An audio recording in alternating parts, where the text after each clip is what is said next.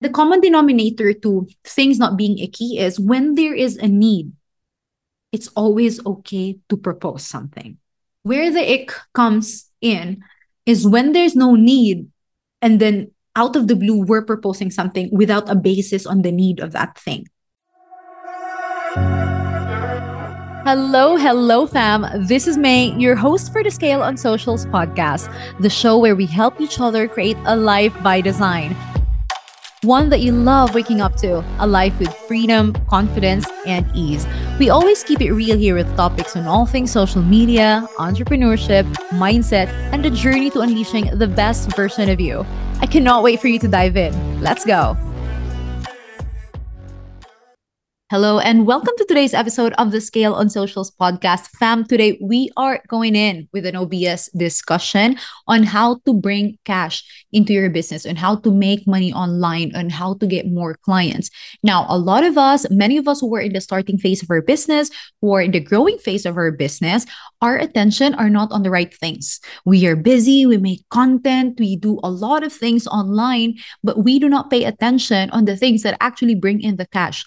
Now, in order for a business to survive, in order for us to pay our people, in order for us to grow our team, to pay ourselves, to make a full time living, to make a full time income, it is crucial that our attention is on the things that actually bring in the money. Because if we are busy, but we're not bringing in the money, we don't have a system to bring in clients, we don't have a system to talk to potential clients, it is not going to be long till the business do not have any more fuel to run right? So this episode is taken from a masterclass, a session, a training that I did for my members inside the OBS program. The OBS program is one that is practically teaching you how to make more money online to create a system for marketing and sales so that you're not guessing your next moves. We eliminate everything that does not make us make money, build a personal brand, create a profitable income online, and we focus on the things that does. So if you love this, please do not forget to share it on Instagram, tag me, let me know your takeaway, let me know your question. My inbox is open for you. In the meantime, I hope you enjoy this. I hope you execute what you learn from this, and I will see you inside. There we go. Welcome. I want to start the introduction to our direct outreach, the lifeblood of the business, the thing that goes on in the back end, whether or not you're showing up on the front end. Showing up is not always in the front end, it's not always series of content being the most active. A lot of the showing up we do is showing up smartly and showing up for the money making activities to make sure that your business has the fuel that it needs to run and that is cash. And we get cash through our direct outreach or lead generation strategies. Direct outreach cold messaging reaching out to potential clients is not the only way However, we have to be very honest on where we are at in the business. What are our goals and what are our timelines? To say, for example, you come to me and you say, you know, I'm doing this right now. I have a full time job or I have another source of income and I can have the next six months to just figure things out. There's no rush. I'm willing to play the long game. Totally. You can tell me, okay, I don't want to do direct outreach. I'm like, cool, let's do content marketing, which takes a bit more time and you have that time. But if you're coming in and telling me, okay, Mae, my desire is to get my business up and running as soon as possible. I want my systems in place. I want money making activities in place. Then this is what we're going to do. So it depends on the goal. It depends on your timeline, on your availability, on the speed that you want things to happen that we decide your strategy. You have to choose which one, and that depends on the goal. A few things that need to be in place when we're doing the lead generation or one, you have nailed your niche. Do you know exactly who you're targeting? Number two, offer. I want you to rate from 1 to 10, 10 being the highest. How confident are you with your offer right now? How confident are you with your pricing? How fitting is it or how appropriate is it for the service that you give and for the market price? If there are hesitations, of course, you might go into a seven, into a six. If you're feeling like this is so competitive, give me what you feel is appropriate. We're going to go through a few questions now that determine how ready we are to go into the market and present this. And it will help us determine as well the potential gaps that we might encounter later on. So, when we're going in, either with a new offer or refined offer, we always need to back it up, right? We have results. My next question would be How backed up is your offer? Meaning, do we have previous reviews, results? Um, because if you're giving me a nine or 10, it must be because you've been backed up by your experience. How articulate can we be in communicating this experience that we have? Reviews, past work, portfolio. How backed up is it? How solid is it? That when they look at your offer, they see, oh, this person has been doing the thing. As we're going to be doing the direct outreach, there are three ways. One, it's either we do a passion project when we have not validated our offer yet. Two, we do a beta offer when we have increased our price or we have created a new offer that we want to validate it, but we don't want to do it for free because you know you have the skill, you know you can deliver, as you guys have told me, but you want to validate it even more before getting it to full price. Usually, I do this when I have a new or refined offer because I use it as my own case study, but it is a paid case study. Like they paid me, they get the full service, but I literally use that as a case study to show to future clients who will be paying full amount later on. So I know people who have gone from $500 into 1500 into 2000 2500 Your investment is giving the full amount of, of the service for half the price if you have the purpose of validating it even more. We can go with a beta price. A, beta can be 50%. So we have the free passion project, we have the beta, and then we have the full price. Sometimes when people have the same offer and they want to increase it, like it helps them charge higher without doing the full job. This is when they still do a beta pricing for one or two clients and then go with the with the full amount. I would love for you to choose what you're going to be doing and offering for this 30 days. Is it passion project? Is it beta or is it full price? So that's core question number one. And I want you to set it for yourself. How many beta clients do I want to sign before I go full price? Okay. I tried three, I tried two before on different offers. So I want you to decide how many you need. Number two, you have done your expertise work, you have done your niche work. Likely, you now have an idea where to get the clients, where they hang out, right? So, for question number two is which platform are you going to be utilizing the most to get your leads and do the direct outreach? So, we have Facebook, Instagram, LinkedIn, we even have TikTok, we have YouTube. You can even go Upwork. Eloisa is LinkedIn. Eloisa, one thing as well that I could just think is if you're already serving clients right now, literally either upsell them if they're not paying that much yet or ask them. Because we've done this before and we got really really good response. We're like hey we're launching a new offer still in the line of this in your case podcast. Wondering if you know any other medical practitioner like you who could use help in podcasts. Just like that little thing. Again these are the strategies that you don't necessarily post online. These are things you do in the back end that generate results. So I like to do those things. I like to start with people who already trust me. Number three. Okay, I'm so excited. Number three, have you guys nailed your outreach message yet? Or is it something that you're yet to create? I want you to always trust your intuition and not just go script to script, you know, because bots can do that. But the good thing about us is that we can get a feel of what's working and not. We need to create your outreach message. It has to be ready before we do the, the outreach. And then we'll take note of that. In the lines of outreach message, there are times when we send a bulky message. And there's been times when that worked a lot for us. Okay. But I want you to take a look at the past conversations that you've had whether with a mentor, with a friend, with a new person that you're getting connected to, or when you were in a party or a get together or I don't know, a family gathering where any situation where you've had to have conversations with people. A lot of times, the conversation is not just transactional, right? We open the conversation first. There has to be like a common ground that you meet. Oh, hey, are you also part of this community? Oh, how long have you been part of this community? And then the response, and then transaction happens later on. So this is one way. Another way is we just send that long message to say, hey, this is me. This is what I offer. I know you're a busy person. So if this is something of interest, would love to hear from you. If this is not of interest, I definitely understand. Just let me know. Or sometimes people just don't even let you know. So this is conversational, where you just send a message to open the conversation, conversational method of direct outreach.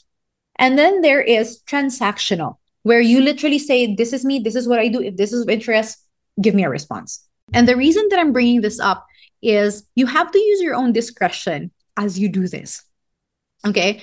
I suggest trying out both because you will know. So there are times when I'm very transactional, especially when I know that the people that I'm looking for or targeting are very busy. Like they don't have time to chat, you know?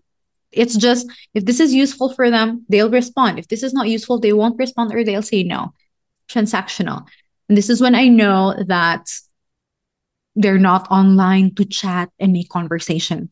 And then there are times when you ask a prompt question and then it blossoms into a conversation. The only thing I have with that is so many people, and this is my personal opinion, definitely welcome to share yours. So many people have used the conversational method and it has become so inauthentic. Does that make sense? when someone is trying to open up a conversation because they're going to divert you into a business conversation, sometimes I just feel like you should have just told me, you know, that you're a VA and if I'm open to an opportunity for work because it's frustrating for a business owner to seemingly have people interested on something or interested on my hair or my tan skin or whatever it is.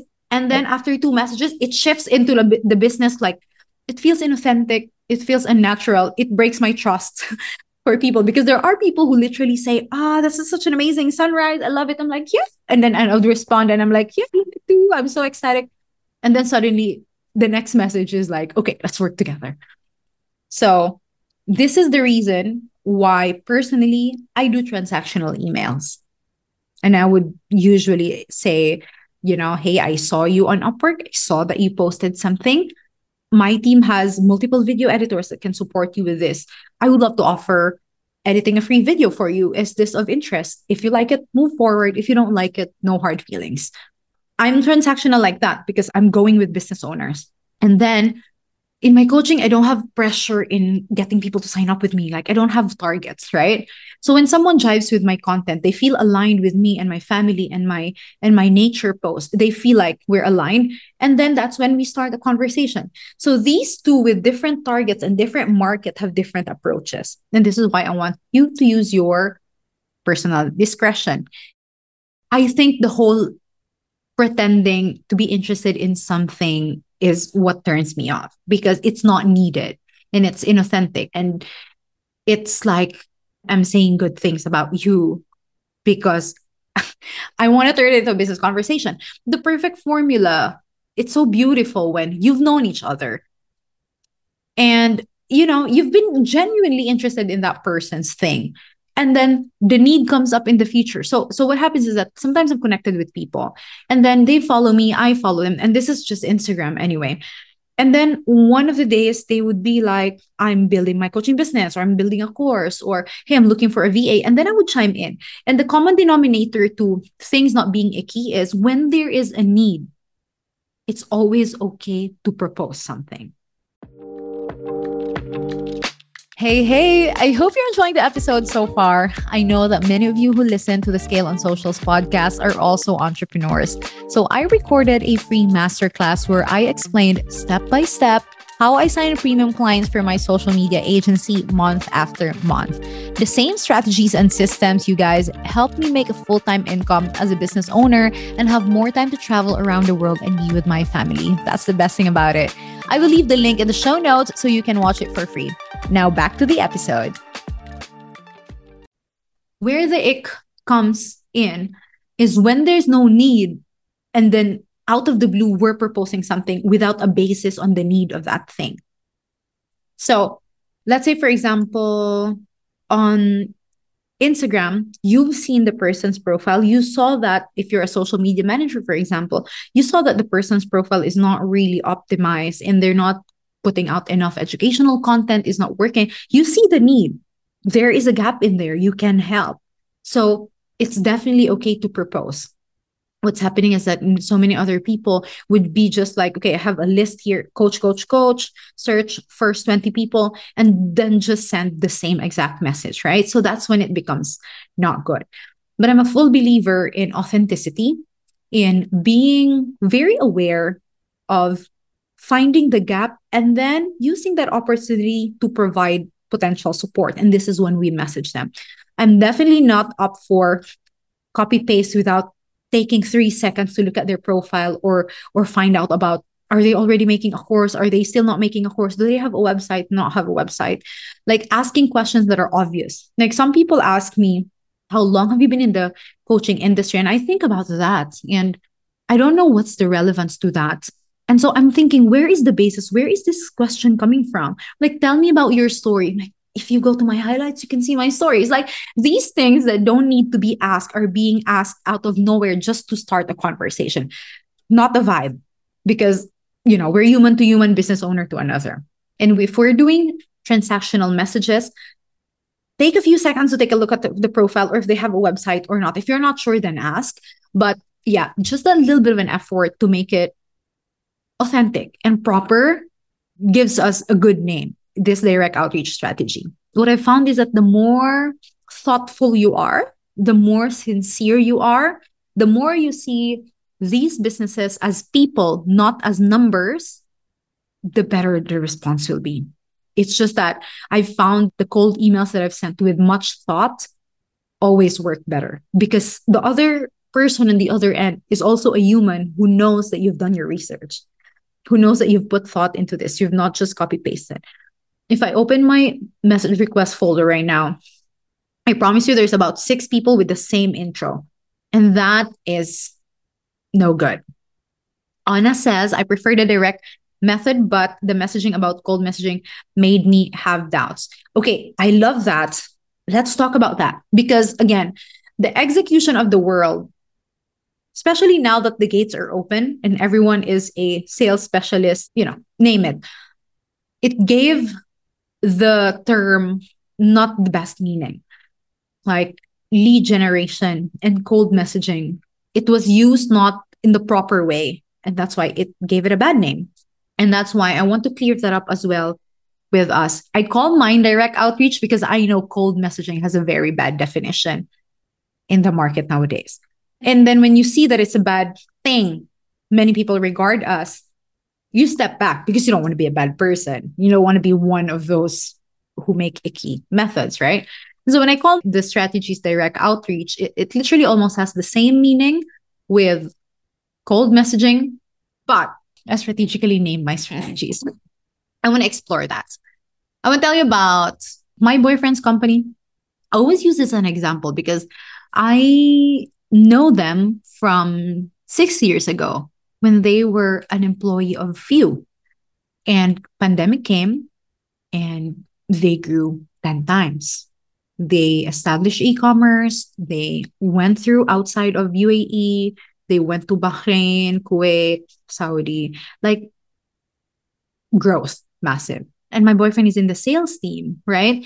And i've seen how they do sales and how they grew from that and then I've also seen other companies here who have the same approach. So I'm like, the good old sales methods, some of them evolve, but they're still the same core methods. So when we're walking out in the mall and then we see a opening soon, blah, blah, blah, Italian restaurant, we would always, always stop. He would take a, a photo, he would type in the address, and that is that is one of his leads. And then on the next hour or the closest hour when he's working, he would send them a message. That is a cold message, isn't it? Right. But if you think about it, there's literally no way for that company to be seen as for my boyfriend's company to be seen as quick as possible as to be a supplier of that going to be newly opened restaurant without reaching out to them. And so if I think about that, I'm like, that and so many other companies are implementing it and it is happening everywhere. It's just not being talked about as much. So there are negative executions and there are executions that are absolutely stunning. And if we look at the stunning executions, it always still has great results. So, what I'm saying is that we've all been traumatized by direct message and cold messaging because it was not utilized properly. But from personal experience, we always just keep strategies that are working for us, and direct outreach has been the top one. You might not be at the best space to create content because you're a course creator, not a content creator, or you are a website designer, you're not like a content creator. So you have different expertise here as a podcast specialist. Creating Instagram content might not be your best forte. So there are things that you're specialized at. There are things in the business that you're not specialized in. So if content is not something that you specialize in, you have to find a way to still get the client without content being your number one way. And there's no other way other than you being referred to or you letting the person know that you exist and the help exists. And you letting the person know that you exist and the help exists is also cold messaging, is also a cold approach. So here's what you have to understand. Almost everything is a cold approach, especially when there's no interaction prior. But when a cold approach hits the right target, it easily turns into warm and hot relationship because of the one denominator the need. When there's a need it's always okay to provide a solution. When a person is thirsty we always give water right?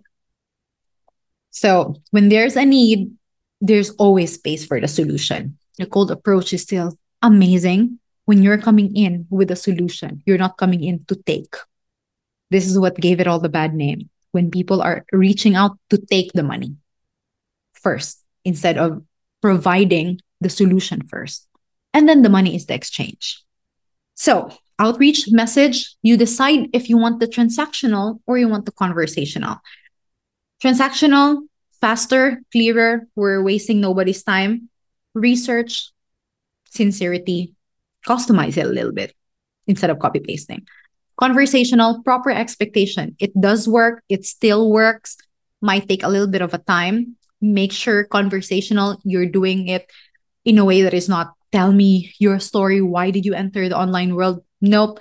Conversations is just we find a common ground and then the trust develops and you see an opportunity to bring in the service some people are more comfortable with sending a cold message if they are connected before or there was a relationship before totally cool but i just want you to see more long term and see where this could be a bottleneck in the business. Okay. So I have one particular person very good in cold messaging. However, the thing is, she always has it in the back of her mind that it's not nice to message a person if they haven't had a conversation prior. So this is a holdback. So what was happening? She couldn't delegate to her people the lead generation because she just thinks it's bad. She couldn't send a message to a person unless the message is a compliment or the message is, I don't know, something other than selling. So later on, what does that do in a business? It becomes a bottleneck. So you have to dissolve this idea of you have to before this happens. You have to before this happens. And sometimes the quickest way to that is to just try it. So again, decide, test, and you'll find what works for you. Both works. Okay. Most people who need a done for you service, you do it for them. The reason primarily is because they don't have time. So think if they still have time with conversation. Okay. So you decide based on your niche. Okay. So th- these are just things to have in mind. I just wanted to ask because this is not going to be the first time I will be doing a direct outreach. Mm-hmm. Um, I stopped for a little while. The reason is for the past runs that I did this direct outreach is I am the being the one who is being pitched to. You know, that the call is being um that's why I really like the 30 PPs and then the MRRs because right off the bat you were saying your intention. But during the you know the outreach that I did um, prior, what always happened is I ended up being the one who's being pitched to. Like I am being the one offered for a business coaching yeah. or for instead of that. So I ended up, you know, I don't know how to react. Uh, I don't know Yeah. if I have to. So I don't know. Uh, how do you deal with those instances? Oh my gosh. Thank you for bringing that up. I probably went nuts before. I'm like, why are they offering business coaching? Is it because my strategies are not working? Am I not doing well? And then a lot of people will use your strategy against you and say that, oh, this is not a good strategy. You better get a business coach to give you a better strategy than a direct outreach. I'm like, man. And now that I look at it years after, I'm like, wow. People will do anything to pitch, right? But the expectation 50% of the people, this is an average that you reach out to, will not buy from you.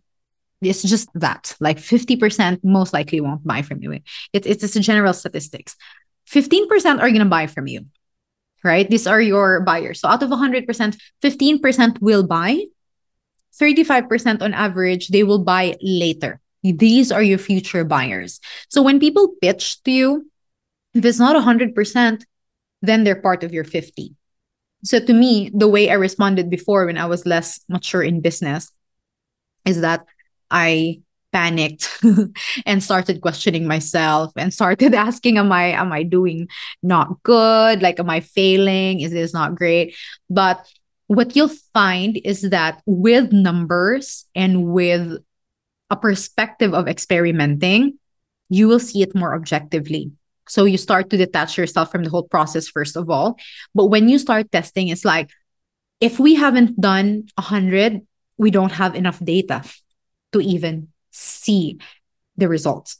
If we have done less than 100 and we're seeing people pitch to you and then some people don't respond, I would say that let the data and let the number tell you how it is. And then, of course, in between on that, you'd also be tweaking and you'd also be starting to see Am I reaching the right people? Are they at a level where they also pitch to others? Are they at a level where they are still starters and they need clients as well because we all need clients but there definitely have been people who pitched to me and there are also people who just refuse and there are also people who from one business owner to another were interested because i found them at a time where they actually needed it or they didn't need it now but they need it in the future and the option was there so if you're still rece- if you're receiving it and if it's coming from the past experience i would say if you think it's worth, because I definitely think it is, let's give it another shot. Be very specific with the people you're reaching out to and give yourself enough subjects for you to conclude the test, right? So if you, you're setting a target to reach out to 100, which is, I don't know how many days that would take us, 10 days, then you can evaluate out of 100 how many actually pitched, how many actually rejected, how many actually started to get into the conversation. So let's let the data speak for the strategy. I would say that would be the best way to go for now. Thank you. You're welcome. And I'm interested if they still pitch after this. That's weird. But I wouldn't say it's unusual because I've definitely had that too. But I, I think it's worth a shot. Let's give it a try. And one thing as well, think about is there any common denominator for people who started bitching? is there a space for improvement on the current outreach message you have? So, just those little things.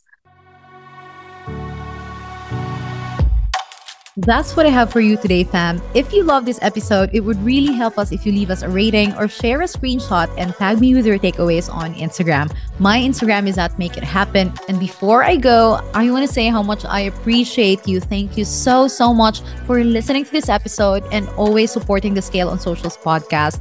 If you think someone needs to hear this today, my love, feel free to hit share. May we all live our best lives, and I will see you next time.